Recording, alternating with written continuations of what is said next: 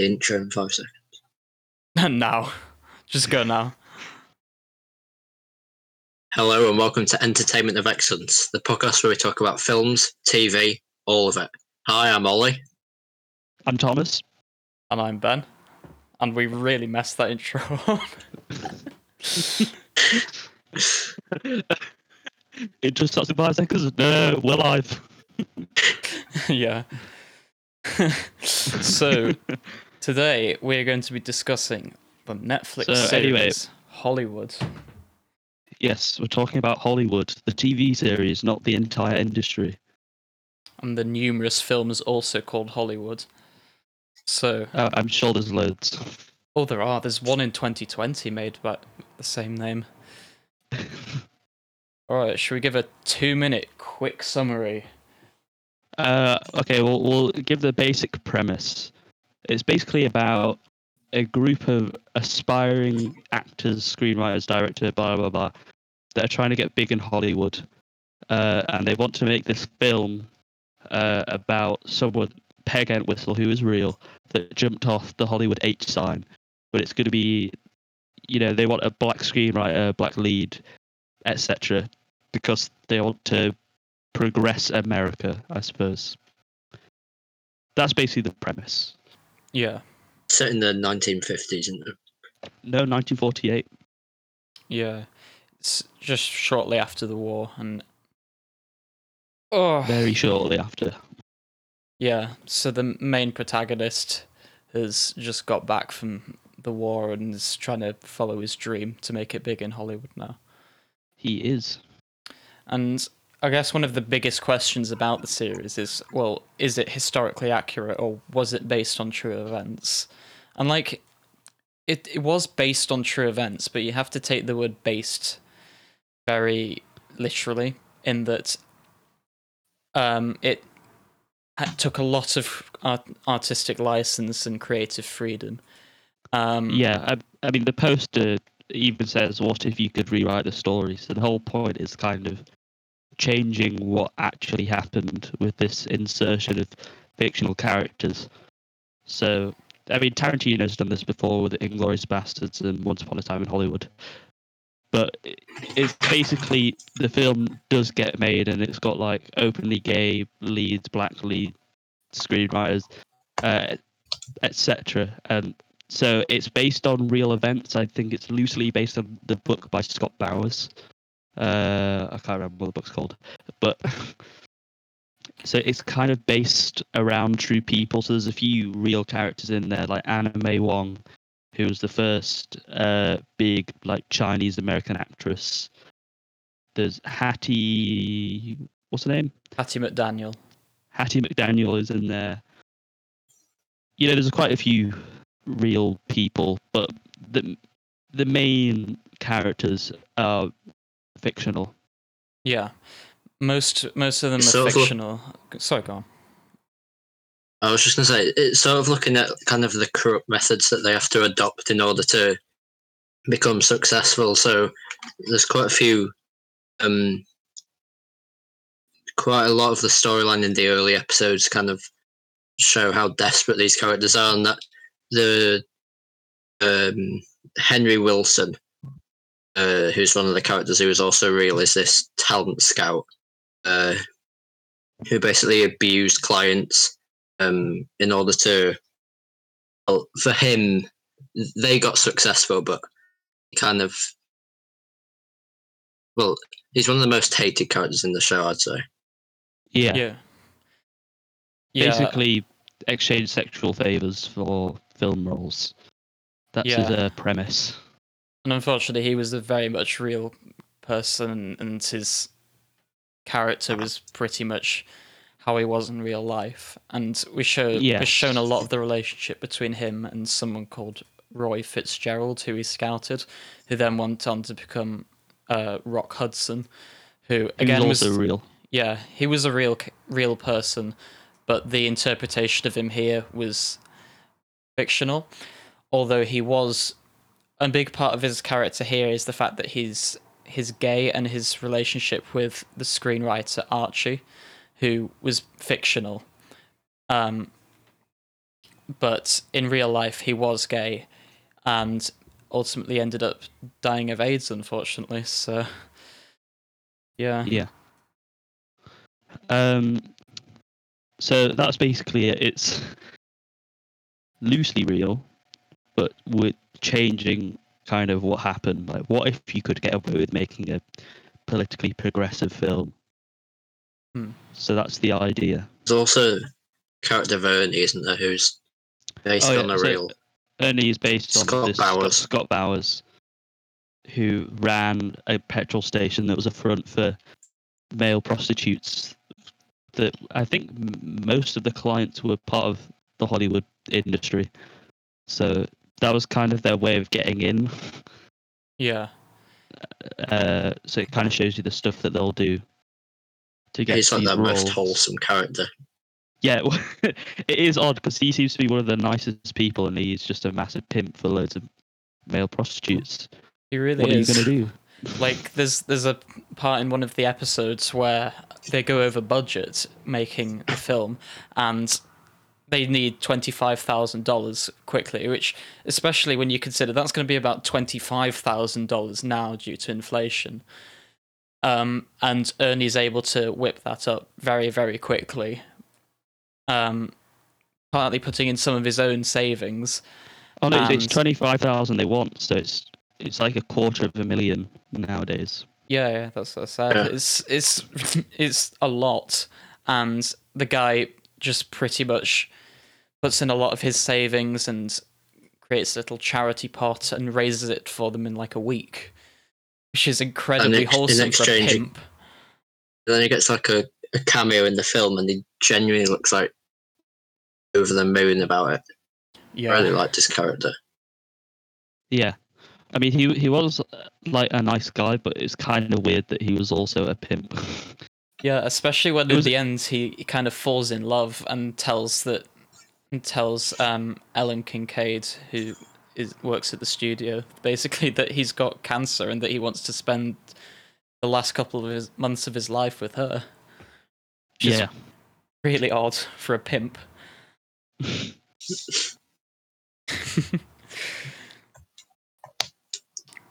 um, so? Well, we've still we've still got a few people we can mention. So, like, there there are a couple cameos from famous people around the time, such as Noel Coward, Yeah. who is a playwright, composer, actor, director, did it all really. And there was a a scene set in a party thrown by George Cukor, who is a director who again was very much known for his big house parties. Um, and one of the things about the party is that it was very much an open secret that it would be a, a hangout for lots of gay people to sort of be themselves without risk of persecution. And Cukor was known in real life. It was pretty much an open secret that he himself was gay. So that was historically accurate. Um, Yeah, Yeah, he doesn't feature in it much, but that storyline's kind of underpins majority of the third episode, which I think kind of like a turning point in the series. It, Yeah. it wasn't really one of my favorite episodes, but although he, he doesn't play a huge part, I think you know, as I say, that scene it kind of changed the the path for quite a few characters. hmm. Mm. Yeah. And so I guess there's, there's not really much else we can say because we've we've been through most of the characters. A lot of them are made up and the ones that are real um, have been changed slightly to show a more optimistic view of what could have been in the past. Um, and I suppose the only other big question that we've seen circulating is w- will it have a season two? Um, and hopefully not. Yeah, Yeah, That's what I'd say. It's not a bad show at all. I'd say it's pretty good, but it it, it doesn't need a second season. It's kind of all tied up in a nice little bow, and I think having another season would ruin it. I think it's either the director or it might be a creator who's done other famous shows like um, American Horror Story and Glee, stuff like that. Uh, he even said, "Oh, I, I wanted to do a mini series so I could walk away from it at the end. Yeah. Yeah. And- do sort of set up a second season, but it's it's not really that. It's just kind of it's more showing the future of the characters in it, and I think it would. I don't think it needs to be renewed at all. I think it's left in a good place. Mm. Yeah, it it definitely could just end there, and it probably should because it was nice. You got closure around the whole story, the story arc, and it was just the last shot was showing that they were going to make a second movie with the same, um, the same actors, same director, same writer, based on sort of how they um got to where they are, and like you you can imagine how that would be. You don't need to f- physically see it. I don't think. Yeah, I don't really think the director wants to create another series, really. So I guess it's a possibility, but quite unlikely. yes. I really hope there isn't one. It it would just ruin everything if you ask me. Yeah, Because there's nowhere else for these characters to go. yeah, Um, shall The only, the only other thing, you know, how spoilers, by the way. If, I know we don't usually say that, but obviously there are going to be spoilers for the show. we used to. But uh, yeah, in the last episode when you assume that it's going to be Ernie's funeral, but it's actually Dick's, that sort of could open up a possibility for the, the second season. But I don't Yeah. know. yeah. So shall we talk about the like an in-depth episode overview? in true What should we do? entertainment of excellence style. Of course, We actually we watched actually the watched whole the whole series show. this time. Yeah, Yeah, for full, full transparency, our first episode on Dirk Gently um, was not just the first episode of the show, it was reviewing the first episode of Dirk Gently. We hadn't watched any other episodes. Ollie has, and I have, but I wasn't even on it. And by the time we, we touched on it in episode two, we'd watched episode two. yeah, I can't remember how Um, many we did for Psychoville, but we, we, did- we certainly hadn't watched the whole thing. Yeah, Mm. they're, they're quite short though, so Yeah. But here we have watched the whole um, full amount of episodes. in three days Yeah. we did it. Oh, Yeah, there's not that many. There's only seven, and they're only an hour each, so you could quite easily binge watch it. Yeah, first few are only forty five minutes. Yeah, yeah, I thi- yeah, it depends. Uh, it makes sense for the first two because they are. It's technically a two-parter. Did you think it made sense as a two-parter? I mean, The- I think Not they could have just really. named them different things. To be honest, Yeah, Mm, I don't think there was a need to put part one and part two because the whole thing is an overarching story. Like I get it with, you know, adventure of the week kind of stuff with maybe Doctor Who, where sometimes it's a two-parter. Those make sense. Like, um, is Angels in Manhattan? Is that two-parter? Have I made that up? I don't think so, but like, Oh, There's don't know. There is a Weeping Angels one that's two parts. But anyway, it it didn't really There's need to say it was two three-parter. parts. Ooh. ooh, Um. It basically the but start. um, It starts off really fast paced, if you ask me. The first episode, super fast, and it it kind of is all about Jack Costello, who seems to be the protagonist. Uh, it has a really I like the opening scene of him at a movie theater watching basically the news about this rave about people wanting to become extras to get into the film industry. So that kind of sets up the premise of what Jack's wanting to do uh, and it's basically following him around trying to get in. So he they wait outside the gates of studios trying to become extras, um, and it basically leads to him being recruited in a bar by Ernie to work for Golden Tips, the petrol station, where he gets told that he'll basically be a prostitute, but will get a lot of money and can help him uh, make connections and it, it basically goes through that and then he ends up uh, like one of his clients is a casting director that gives Jack a very small role that's like two lines, but it ends with uh, him getting arrested by an undercover police officer. Yeah. So yeah, the the pace of the first one was quite fast, but Yes. I don't think it was too bad. I think you could sort of keep up with it, and Oh yeah, it's just kind of brushed over some issues, I suppose, like the fact that his wife was pregnant and yeah, wanting a mortgage, because you kind of just forget about them anyway later on. just like him. there were I like quite a like few- this episode. Oh yeah, Mm, it's yeah, a really yeah, good same. I was just going to say because it's kind of the only one that primarily focuses on one character. Because even in the second one, you're kind of bombarded with all these different storylines. Yeah, That's the same in the third one. This is pretty much just about Jack, which I think he's definitely protagonist in the in the first half of the season, but as it goes on, I think there's less of an emphasis on him. yeah. If this Yeah. one feels the most, actually, it's not character focused. This is definitely a plot focused episode, but it's it's easier to follow than some of the others because it is just Jack, so Yeah. it's quite easy to get through. Um, there's only like a couple of criticisms, like there's a bit of a cheesy bit where he says lensing at the same time as some other guy wanting to be an extra. Pretty Hmm. cheesy. Um, I think that other guy was just cheesy in general. yeah. Yeah, he could have been But- cut, and nothing would have suffered because of it. It Luckily, he it wasn't was in a good it. way of establishing. Yeah, he wasn't. he just disappears. Lens. It was a good way of establishing tone, though. I think Hmm, it yeah, did pretty well of having all the music, the colors and costumes, and really good cinematography, which is was occasionally spoiled by the editing, but that doesn't matter.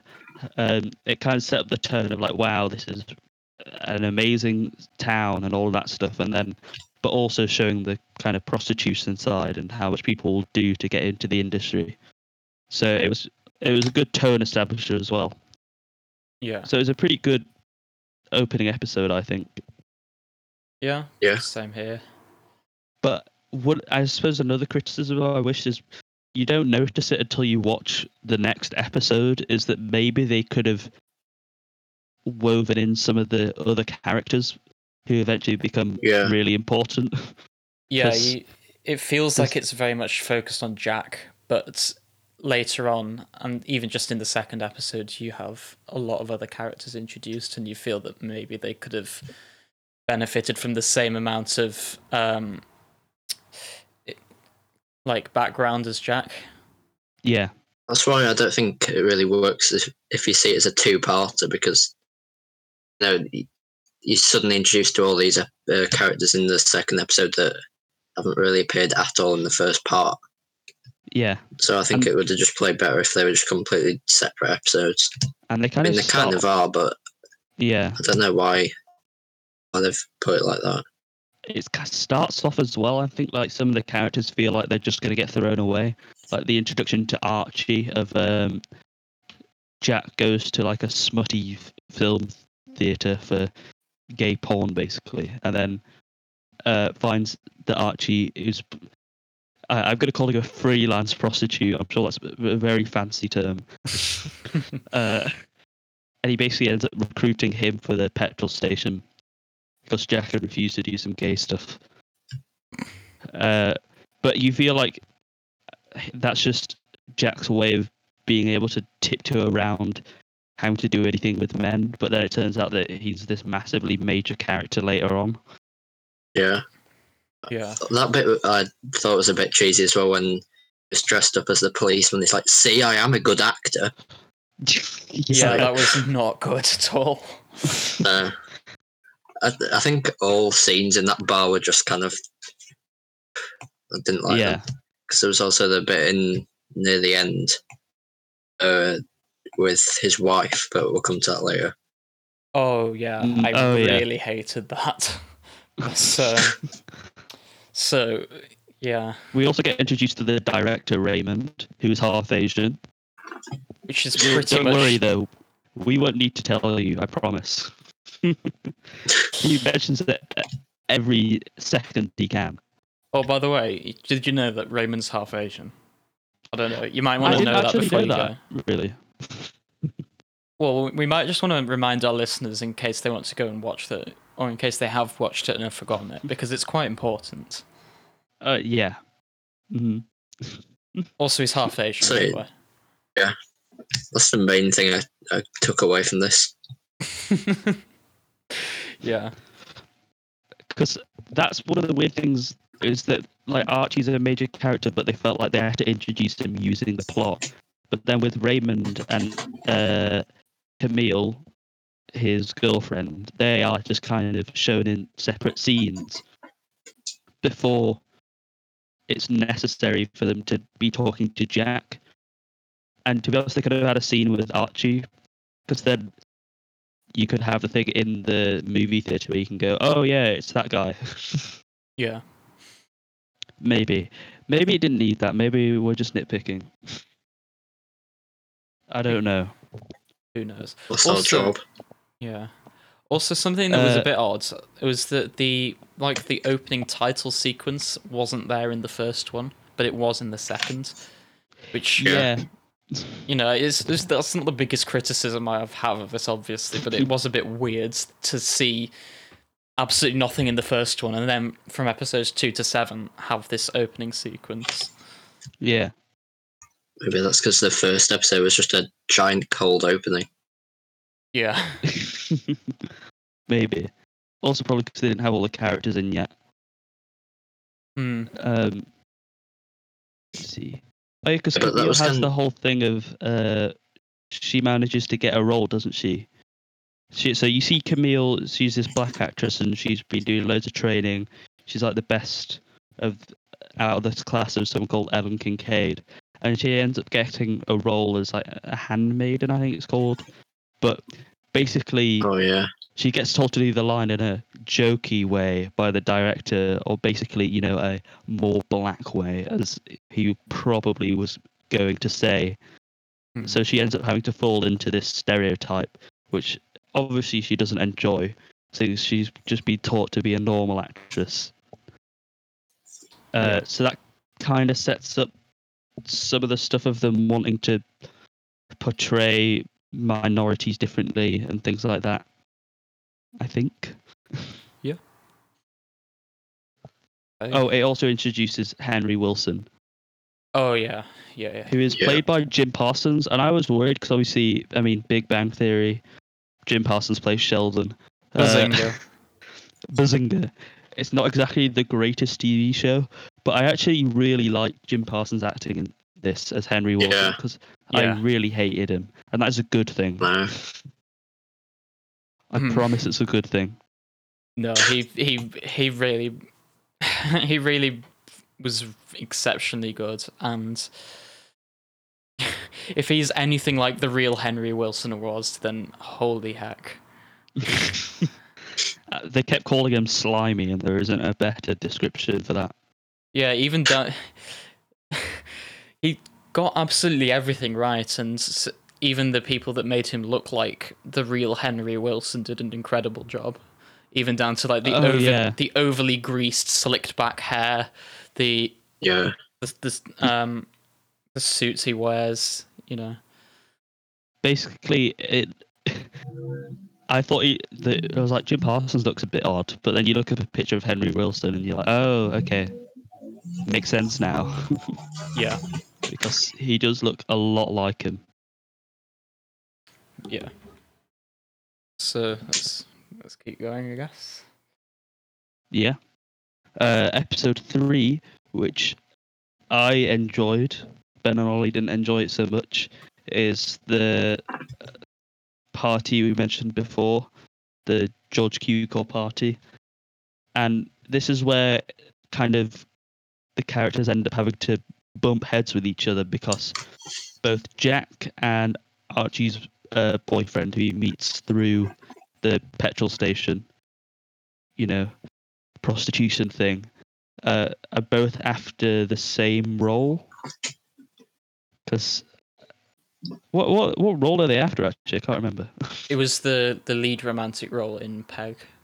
I think. Oh, they Yeah, actually the started making. Peg by that point. Oh yeah, Um, they did. yeah. Yeah, yeah. Um, basically Archie, the guy that Jack recruited, is a screenwriter, uh, but he's also black, so he, he never gets to go in and see them in case he's worried that they'll discount his script because of his race, basically. But they pick Peg to do, um, and both Jack and Roy, or Rock as he becomes known, uh, want this role.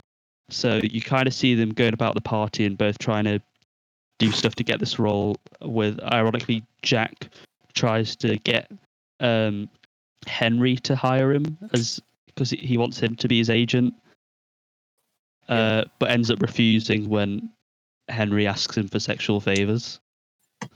And you, I can't remember exactly when which episode it was. I think it might have been the third episode, or maybe the fourth. I'm tired, but you think there's going to be a lot of rivalry between um, Rock and Jack, but it turns out that they're both really nice people and are supportive of each other.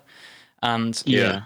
ultimately, when Jack does get the role, Rock is, supports him. Um, Jack's happy for Rock that he then ultimately gets another role in the film, and they become very good friends. So, yeah, I wasn't a massive fan of this episode. I thought the pacing was quite slow. It was kind of just prolonged. But um, a scene that I did like was uh, what's she called? Claire Wood when she's at the table with her parents and she's asking if she can audition for the part. I like that scene, but I think that they kind of present her parents as being really evil at the start, but then as it Yeah. progresses, she's kind they're kind of become less so and uh I know that her mum she after well, when uh, Ace has a heart attack she kind of takes over and there's a lot more liberal with the casting but then Yeah. eventually Ace starts to support her as well so I did like that scene in kind of illustrating how corrupt like the the owner of the um, company is, but I don't think it was kind of sustained throughout the whole season. yeah, I think another thing I noticed was there were a lot of kind of bad characters that suddenly become good at the end, which is Yeah. kind of annoying. it's like you can't just redeem these people. Like O- Ollie mentioned, Ace's heart attack. Like before that, he just wanted money and didn't want uh, Archie's name to be on the film because he was black and they'd lose money and stuff like this. But then all he needs is a heart attack and then to come out of a coma to then be not racist. yeah. It's kind of odd. Yeah. It's And also Henry Willson at the end gets a redemption thing where he's like, "Oh, I'm not going to treat bad people badly uh, anymore. I made a vow on my knees." It's like, okay, why are we trying to make this guy good? Yeah, it's and it's not even so much that um everyone becomes good. Like a good redemption arc can be done effectively and can really help enhance the I guess the humanity of the characters. But here, especially with Ace, I'd say, it's more like a sudden just complete 180 on how his character was before because he was presented as being very very evil, very corrupt, you know, having having an affair with and uh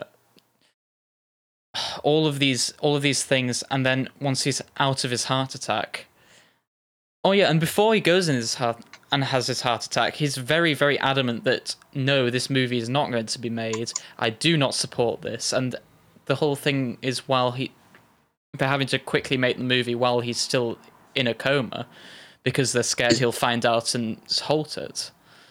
But then- like that when he immediately after he comes out because he kind of walks and he still gains the idea of the film being made and kind of orders his wife to go and cook for him. yeah And suddenly he does just have this sudden transformation where I don't know if it's his wife that has an influence over him, but that wasn't sustained very well, I don't think. Yeah, it would have been better if you'd seen him maybe like consider making the movie beforehand, but then sort of like convince himself that it's wrong because of like the societal pressures at the time. Um, Yeah. and it's it's really weird because um his wife Avis is sort of shown to be like not good because she's obviously is presented to be evil like Ace, but really she's she becomes the bad guy when whenever he is in his coma. And to a degree yeah that sort of makes sense. She's having to run the studio um how her husband would want it. But then like it, it took taking like eleanor roosevelt like a completely different character um with some with like a lot of importance to actually make her even consider changing her mind. And i don't really think that's consistent with the character we saw beforehand but yeah you know just a little nitpick Yeah. I think that it's not entirely related, but you know, with a, a similar sort of transformation that Henry has, yeah I, I don't know if it's just because of like how unlikable the character is, but I do always think that he still has corrupt motives. So even when he's trying to convince them to, uh, when he's convincing them that he's changed, uh, it, Mm. it's almost like a certain element of him being cynical in doing that. You yeah know, Yeah. like when he uh, helps out Jack, that's almost just for himself to become the producer. yeah I think Of the, I don't, I didn't enjoy the first three episodes as much as the rest of the season. Uh, I'm only grouping them together because they're the first we watched those in one batch. yeah I do think that it's almost as if the later episodes kind of make them better because you start to understand the story of the characters that are especially introduced in episode two and three a bit more. I really enjoyed the the next on screen tests, but I mean they were solid episodes, just not as good as sort of the middle the middle ones. Yeah, solid I think Meg- just like our Meg was the best 2018 episode, ones. if you ask me. It's also, I know it's the best reviewed, but I did, I did like that episode, kind of uh, artistically as well. yeah Or should, or should we talk about episodes four and five first? We're skipping two actually. that's probably a good idea Yeah, S- Screen Tests uh, was a really good episode. Um, it has, I mean, it basically shows them doing some screen tests, like Rock Hudson screen tests and Jack's, uh, and Oh, all yeah. this stuff. yeah that's what i was talking about earlier It's quite enjoy. It is enjoyable to watch them, and you. It's actually where you start rooting for the characters as well. Because to be honest, before that, I didn't really care because there were so many, and it's like I don't really know that much about them, and I'm not sure if I care if they succeed. But when you actually start to see them trying, I think felt a bit more empathy for them. Yeah. Um, and it was really helpful. Oh yes, Probably- there was one odd thing about this uh, this episode was where Avis is still being shown as the bad guy, and so she says she wants to cast her daughter because she's white, but it's I don't know if you picked up on this, but I just thought it was really weird that then suddenly Eleanor Roosevelt just swoops in and is like, yeah "Oh no, you, you should make the lead black." It's like, okay, Yeah. you need to get the first lady to come in. It's such an odd like, is it Deus Ex Machina that's called yeah God from the Machine, right? Yeah, that's that's exactly what I was saying. It was just like, wow, you had to get the first lady to swoop in out of absolutely nowhere, then disappear and not be mentioned ever again. yeah, There's there's it's a, really odd. There's a lot of that throughout the series, I guess. That um, there's a few instances where just something completely completely coincidental comes up that just happens to change the plot. Um, and it's it's almost as if the writers couldn't find more creative ways to get the characters to change their minds.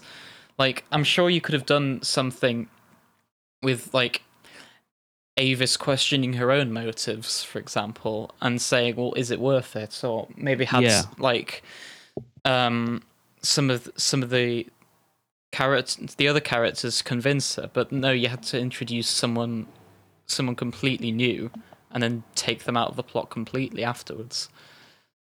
Yeah, I've got a list of kind of undeveloped stories, which Yeah. I'll talk about at the end. But Okay. I also thought this episode was pretty funny as well. You know, with um Oh, with Rock. Rock, with Oh, yeah, Rock's Rock's audition. test. Yeah, They he's- did like 67 takes, I think they said. He keeps forgetting his lines, and he, he's, an, he's have- just not a good actor. But then you have Henry threatening uh, Avis because he has the pictures of her at the gas station. Oh yeah, Uh, originally, she's like, um, "Yeah, we'll cast this guy." Then the next, the next screen test is Jack.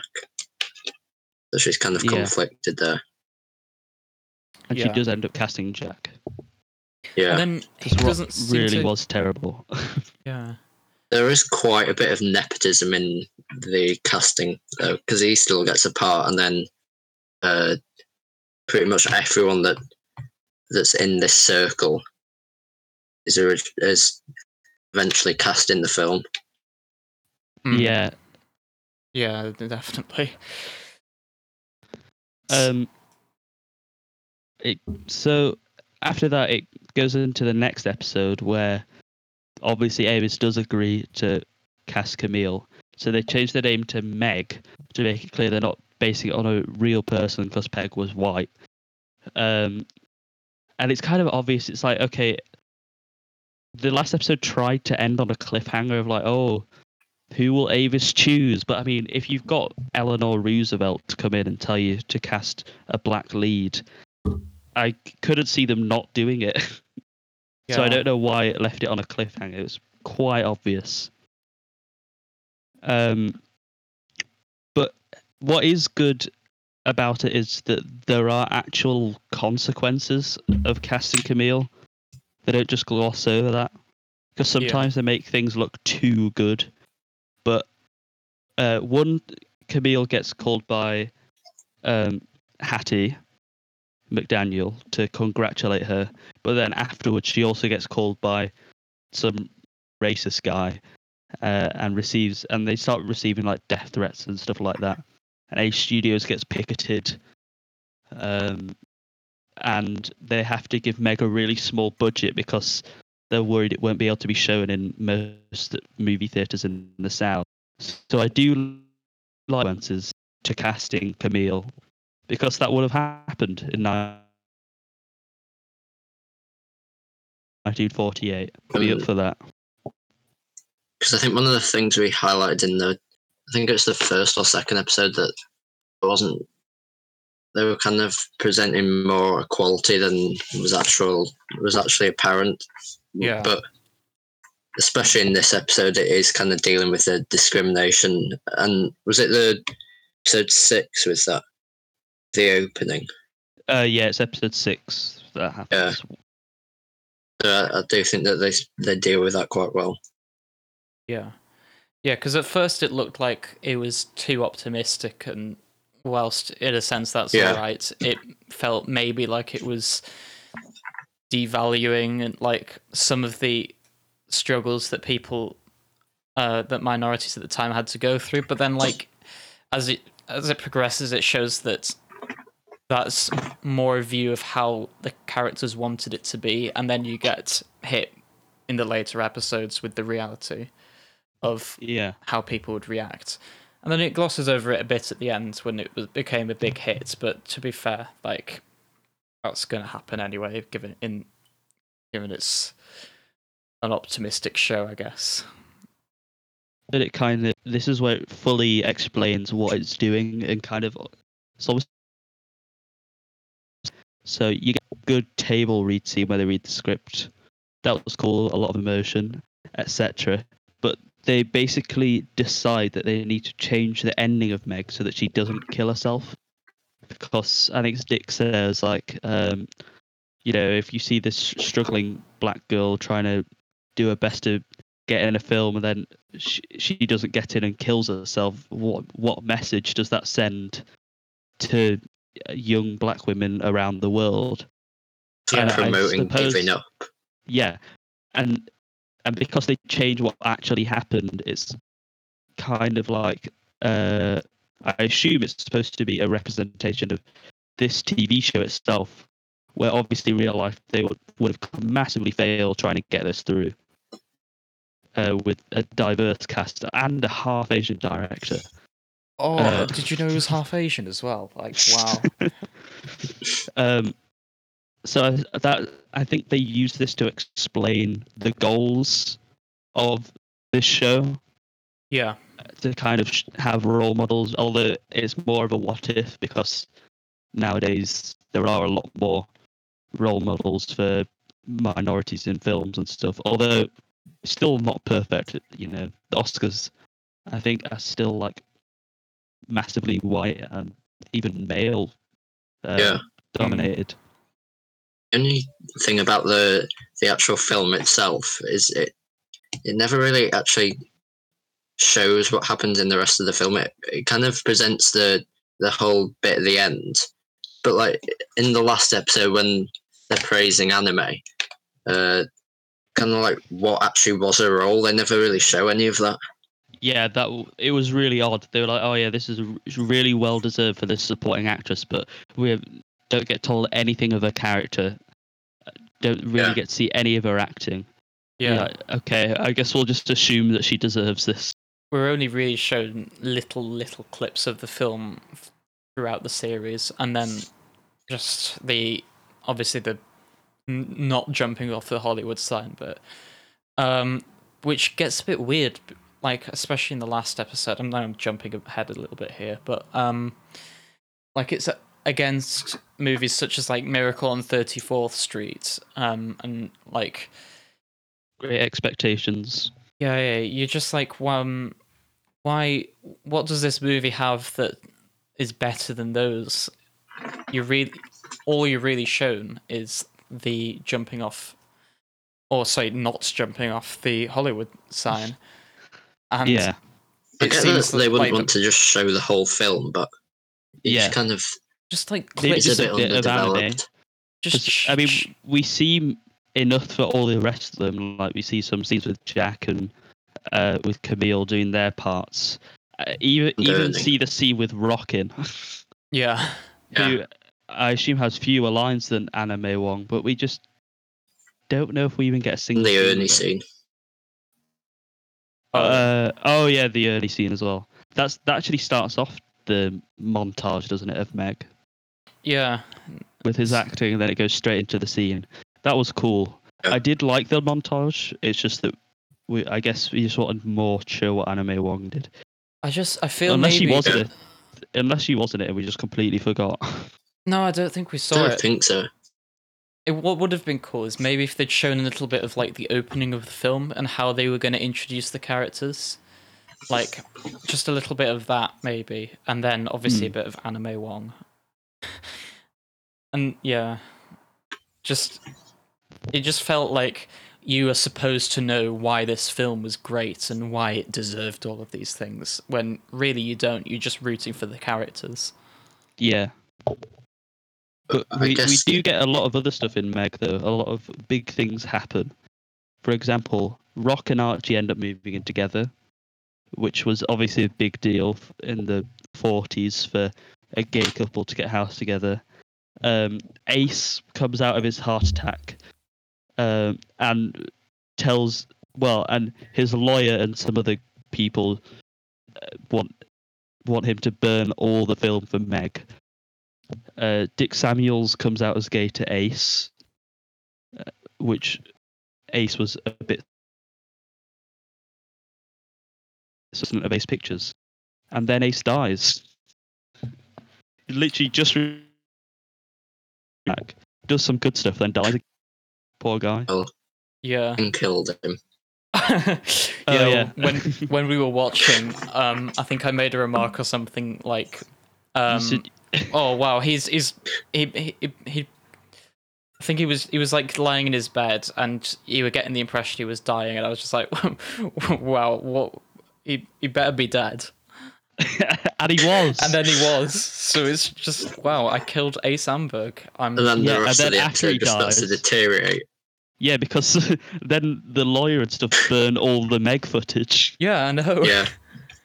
I'm I'm responsible for the for the all of the bad things that happened. In, Obviously. yeah. But it's okay did- because, surprise, surprise, at the start of the next episode, the chief editor has spare footage. Who would have guessed? Yeah, another Yeah. stupid Deus Ex Machina that, like, I feel, it's th- once they'd burnt the film and you had two episodes left, or was it one episode? One episode. Yeah, I'm sorry. Um, there's an episode left. You know it's going to be shown, so why even have that whole subplot anyway? You know. Yeah. Oh, and w- I- which episode was it? Which episode was it where he found out that his wife was cheating on him? Oh, I Um, forg- we forgot that. That was episode five. that was- Yeah, five. That, where we, Oh, s- that we was- said we'd talk about that later and then forgot. So Uh, basically, what So happened? this is the bar scene. yeah. So they were trying to find. Not the shredded bar. Yeah. So they the the context is that they'd gone over budget and they needed twenty five thousand dollars quickly, and ultimately, um, good old Ernie gave it to them, but they were essentially going to. I'm assuming they were going to try and go back into becoming prostitutes again, but um, Yeah. Jack was like, "No, I've got a wife. You know, I've I've said Raymond. yeah, and uh, and who's half Asian." Um, but It's kind of weird that none of the other characters voice, uh, you know, concern about it, seeing as they are they all have partners. But But it's Yeah, basically, basically- that they he he wants to be a good man and he's like, Well, I've got a wife, we've got kids on the way, you know, I can't do this. Looks over, other side of the bar, there's his wife cheating on him right in front of him. it's literally two seconds after. It's like, okay, so I guess we could solve that problem then. and then he And then- goes home, and his wife's like, "Oh yeah, I'm- uh, I've been cheating on you with this guy for ages, and by the way, the kids aren't yours; they're his." It's like, oh, okay, well, that's an easy way But- to solve the problem, isn't it? And By then the when they- way, the guy that I've been cheating on with, his voice sounds like mine did on, on the original podcast. It's so high pitched; it's ridiculous. like listen to episode one or something of Entertainment of Excellence and listen to Ollie. That's what it sounds like. oh no, I, I, I guess you're gonna beat me up now. I'm not, I'm not gonna beat you up. Oh, you guess you are a good man then. it's ridiculous. Uh, Mm. And then like That the scene, the scene where um, Jack finally sort of breaks up with his wife. His wife's gonna go, and they're sort of like, well, we'll, we'll still be part of each other's lives. Like that's that's a sort of nice scene. It's just a shame they didn't gloss over the fact that um, the kids weren't his. I felt like that was an elephant in the room that they didn't go over as much as they should have. I think, like, when he was first told that Jack was like upset and walked out and slept with, well, slept on the couch um, of Archie and Rock. Um, but after that, he just seems completely unfazed by it. I think, which I don't know. That's just well, felt I mean, weird. he he had said earlier that he didn't love his wife anymore. yeah. Yeah, but to be fair, he was e- expecting kids, you know, and like Yeah. he thought they were his. But yeah, Oh, that was great. That was the start, wasn't it? It's like, oh, we need a mortgage. We're low on money. Oh no, this kid isn't going to help. Go to the doctor. Oh, it's twins. yeah, so That okay, how many more was things have to go bad? Yeah. Another the shots, well, not shots, but scenes that I really liked. I think it was in Meg. You know when um there's Archie and Rock, yeah, and you like for a brief second you think he's gonna like propose to him, but then you just suddenly realize, oh wait, no. it's a key Yeah, yeah. to the apartment. I think that does kind of enforce the uh, nature of that is addressed quite a lot in the the last episodes. Yeah, because a, more of the earlier ones are the struggles that uh, black people would go through. So Meg's opens with uh, Avis's house gets a burning cross outside it. There's a Molotov cocktail thrown in to Archie's house. You know, there's pickets and all of that stuff. Uh, and you also saw Camille struggles earlier, and Archie not wanting to be taken on as a screenwriter because he was black. Uh, so then they kind of used the last episode to address issues with homosexuality at the time because. Obviously it's a it's easier to hide that than your race. Yeah. So it basically episode seven, most of it is oh they get Meg back, blah blah blah, Meg's great, and then the rest of it is all the Oscars, and Archie basically decides to go with Rock, you know, as a couple. Uh, so it's kind of interesting to explore how that was done. So like reporters refuse to talk to them, and when Archie goes, Archie uh, wins. Basically, they all win Oscars uh, except Jack.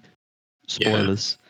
Um, when he goes on and does his speech, he he says like he dedicates it to Rocker's partner, and then people boo, and he's like, I don't care, Yeah. I'm too happy, and then people suddenly forget. That's kind of weird, but it makes sense that people would boo at the time. I Mm. mean, Yeah, I don't think there was because as they don't really forget. 'Cause then you see the scene with Rock and Henry, and it's like, oh, you haven't had many major parts. I mean, not that he had any major parts oh before. yeah, yeah.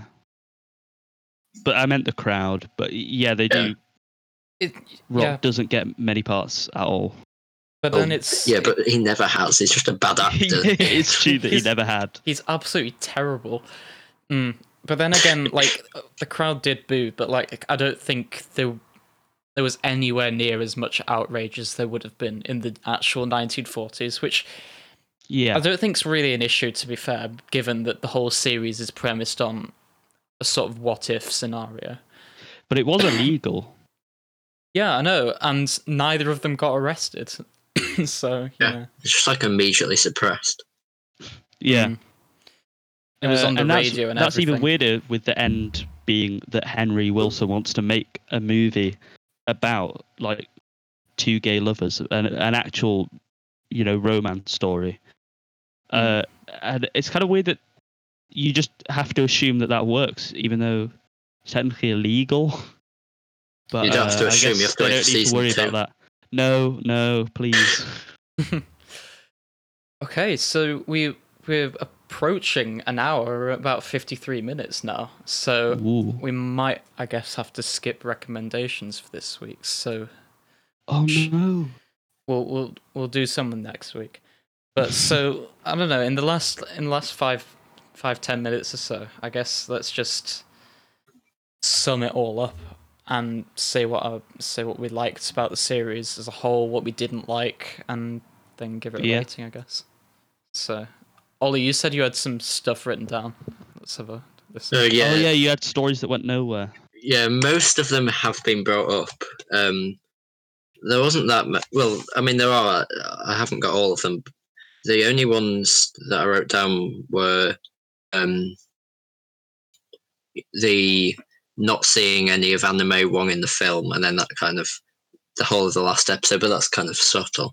And then the rest are just kind of about people's relationships. So Jack and his wife, which we've talked about.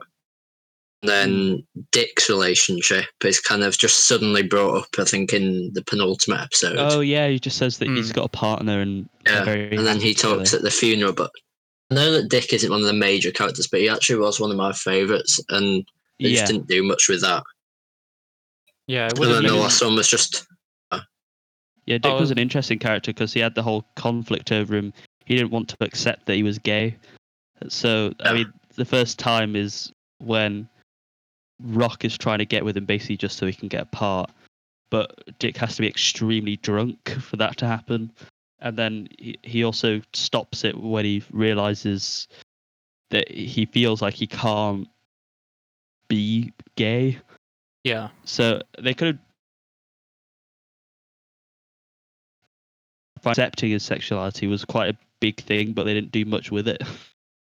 yeah, and I, uh, it would have been nice because you did see him meet mean, his that was what- partner at the bar at the end. But it would Yeah. have been nice to see them like together, maybe even once.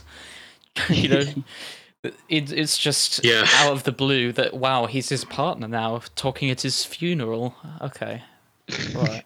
oh yeah, yeah. He does talk at his funeral. Then the last one was just Ernie and uh, mostly just him with what was she called again? The Ellen. Ellen Kincaid. yeah, uh, and then suddenly, oh yeah, he just suddenly has cancer, and then and then that goes nowhere, doesn't it? no, yeah, that's just all thrown No, in. sorry, the actually, last Dick episode. dies of cancer. Yeah, Hmm. so the most of the things were about kind of relationships with people, but a lot of them are just kind of thrown at you in the last few episodes, and then not much happened with them. Yeah. So, I guess. Well, what what what do we like as, as a whole about it? Um, general things, cinematography was good, good colors, costumes, uh, some nice shots as well, stuff like that. Uh, the soundtrack was a bop, Yeah. some great songs, uh, and fit the time. It was a good. I mean, it was just good drama, I suppose. And y Yeah. you do kind. It does take a while to get to know the characters, but once you do, you do actually end up rooting for them. So that was pretty good as well, I suppose. Some good drama, Drama. but some. I think I just wish they'd marketed it differently because it kind of says they marked it as a peel behind, you know, peek behind the curtain of what it was like in Hollywood post World War Two. But it is more of a glamorous what if. So I was expecting like really to be a bit more dark. So you know, with the prostitution and stuff. But I also thought that maybe they'd end up doing outrageous things that would actually lead nowhere because I'm sure that did happen most of the time. But yeah. they it can it kind of implies like all you need to do is like become a prostitute and do all this shady stuff and then you can get big in Hollywood. Yeah. Yeah. which makes you think, uh, makes you question how some people got certain roles in films, if that's the case. yeah. Hmm. Yeah, the whole But- the, the whole morality issue was kind of weird, but I guess like it was never presented in like a positive light or a negative light. I think it was just sort of accepted as a thing that happens, and it was it did happen at the time. So I Mm. guess that that's not really an issue. I found a lot of the the sort of minor characters more relatable. I Mm. think quite a few of the main characters, I think it was partly deliberately, were just kind of one dimensional. Whereas characters like Ernie and Dick and Yeah. even Avis, I thought Yeah. really strong.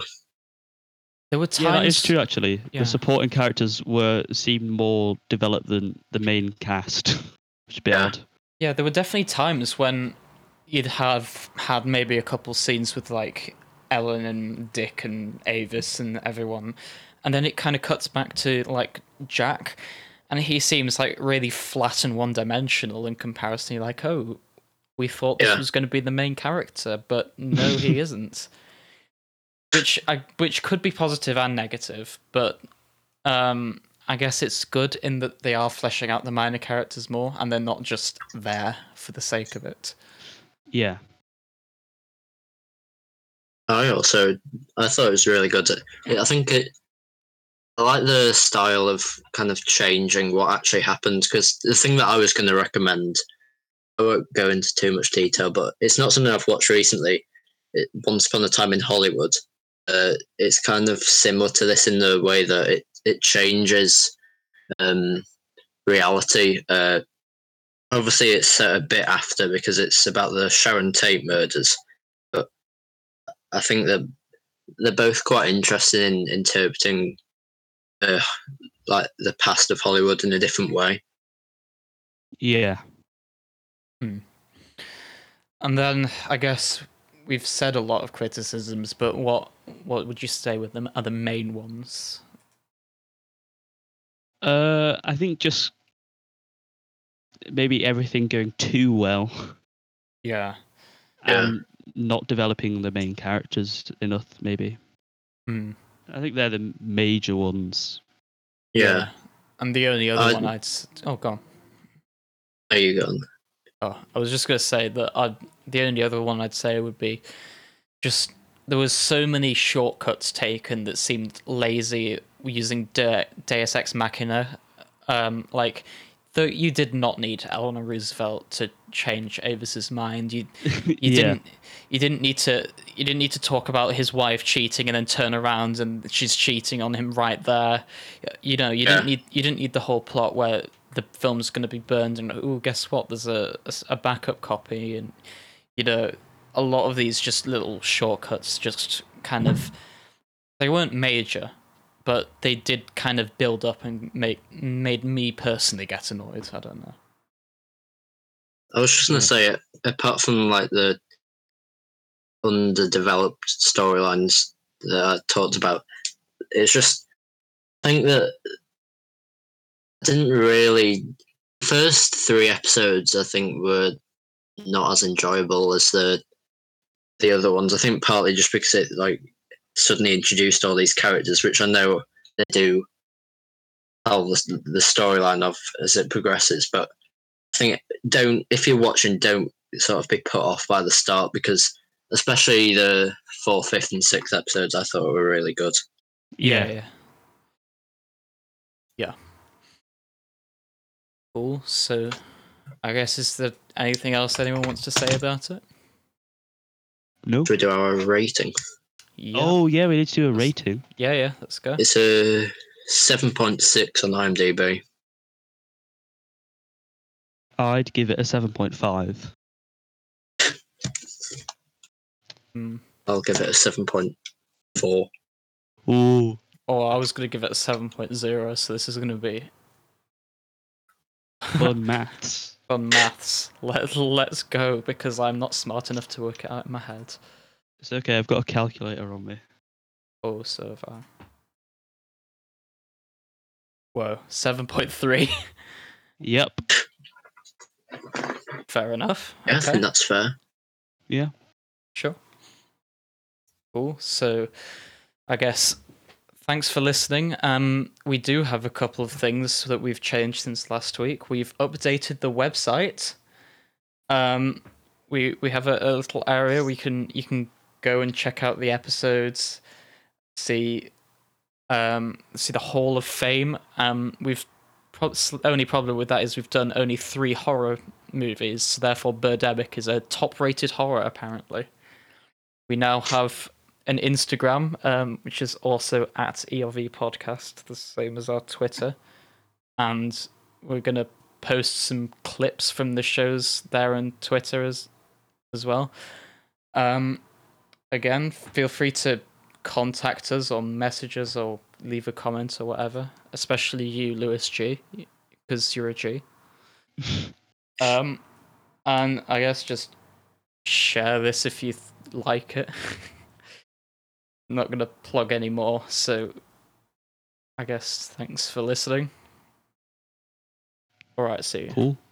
All right. See right, you. see you.